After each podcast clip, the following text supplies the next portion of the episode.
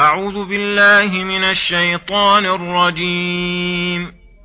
احشروا الذين ظلموا وأزواجهم وما كانوا يعبدون. من دون الله فاهدوهم إلى صراط الجحيم. وقفوهم إنهم مسؤولون.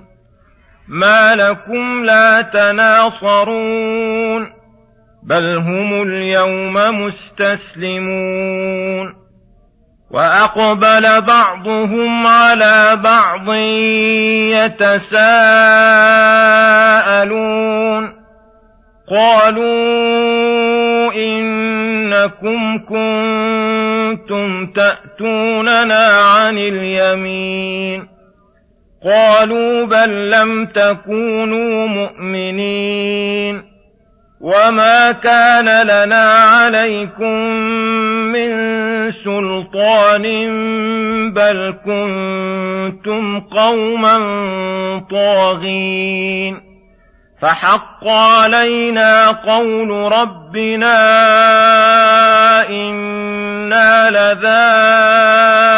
لذائقون فأغويناكم إنا كنا غاوين فإنهم يومئذ في العذاب مشتركون إنا كذلك نفعل بالمجرمين إنهم كانوا إذا قيل لهم لا إله إلا الله يستكبرون ويقولون أئنا لتاركو آلهتنا لشاعر مجنون بل جاء بالحق وصدق المرسلين انكم لذائق العذاب الاليم وما تجزون الا ما كنتم تعملون بسم الله الرحمن الرحيم السلام عليكم ورحمه الله وبركاته يقول الله سبحانه احشروا الذين ظلموا أزواجهم وما كانوا يعبدون من دون الله فاهدوهم إلى صراط الجحيم. أي إذا حضروا يوم القيامة وعاينوا ما به يكذبون ورأوا ما به يستسخرون يؤمر بهم إلى النار التي بها كانوا يكذبون فيقال احشروا الذين ظلموا أنفسهم بالكفر والشرك والمعاصي وأزواجهم الذين من جنس عملهم كل يضم إلى من يجانسه في العمل وما كانوا يعبدون من دون الله من الأصنام والأنداد التي زعموها. اجمعوهم جميعا فاهدوهم إلى صراط الجحيم أي سوقوهم سوقا عنيفا إلى جهنم. وبعدما يتعين أمرهم إلى النار ويعرفون أنهم من أهل دار البوار يقال وقفوهم. قبل أن توصلوهم إلى جهنم إنهم مسؤولون عما كانوا يفترونه في الدنيا ليظهر على رؤوس الأشهاد كذبهم وفضيحتهم. فيقال لهم ما لكم لا تناصرون؟ أي ما الذي جرى عليكم اليوم؟ وما الذي طرقكم حتى لا ينصر بعضكم بعضا؟ ولا يغيث بعضكم بعضا؟ بعدما كنتم تزعمون في الدنيا أن آلهتكم ستدفع عنكم العذاب وتغيثكم أو تشفع لكم عند الله. فكأنهم لا يجيبون على هذا السؤال لأنهم قد علاهم الذل والصغار واستسلموا لعذاب النار وخشعوا وخضعوا وأبلسوا فلم ينطقوا. ولهذا قال بل هم اليوم مستسلمون أي منقادون أذلاء فكلهم مستسلم غير منتصر. ثم يقول سبحانه وأقبل بعضهم على بعض يتساءلون. لما جمعوا هم وأزواجهم وآلهتهم وهدوا إلى صراط الجحيم ووقفوا فسئلوا فلم يجيبوا وأقبلوا فيما بينهم يلوم بعضهم بعضا على إضلالهم وضلالهم. فقال الأتباع للمتبوعين الرؤساء إنكم كنتم تأتوننا عن اليمين أي بالقوة والغلبة فتضلون ولولا أنتم لكنا مؤمنين. قالوا لهم بل لم تكونوا مؤمنين أي ما زلتم مشركين كما نحن مشركون.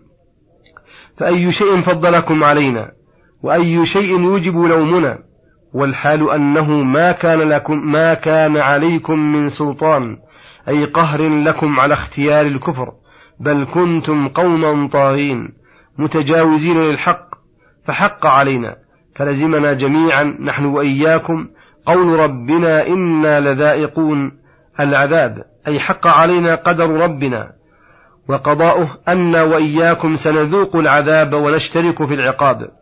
فلذلك أغويناكم إنا كنا غاوين أي دعوناكم إلى طريقتنا التي نحن عليها وهي الغواية فاستجبتم لنا فلا تلومونا ولوموا أنفسكم. قال تعالى فإنهم يومئذ أي يوم القيامة في العذاب مشتركون وإن تفاوتت مقادير عذابهم بحسب جرمهم. كما اشتركوا في الدنيا على الكفر اشتركوا في الآخرة بجزائه. ولهذا قال إنا كذلك نفعل بالمجرمين.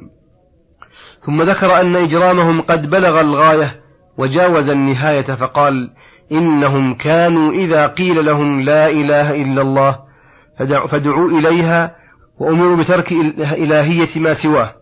يستكبرون عنها وعلى من جاء بها ويقولون معارضة لها أئنا لتاركوا آلهتنا التي لم نزل نعبدها نحن وآباؤنا لقول شاعر مجنون يعنون محمدا صلى الله عليه وسلم.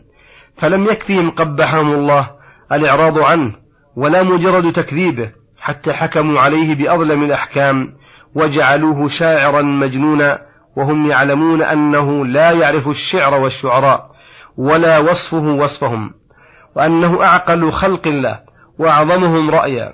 ولهذا قال تعالى ناقضا لقولهم بل جاء محمد بالحق أي مجيئه حقا وما جاء به من الشرع والكتاب حق وصدق المرسلين أي ومجيئه صدق صدق المرسلين فلولا مجيئه وإرساله لم يكن الرسل صادقين فهو آية معجزة لكل رسول قبله لأنهم أخبروا به وبشروا وأخذ الله عليهم العهد والميثاق لئن جاءهم ليؤمنن به ولينصرنه وأخذوا ذلك على أممهم.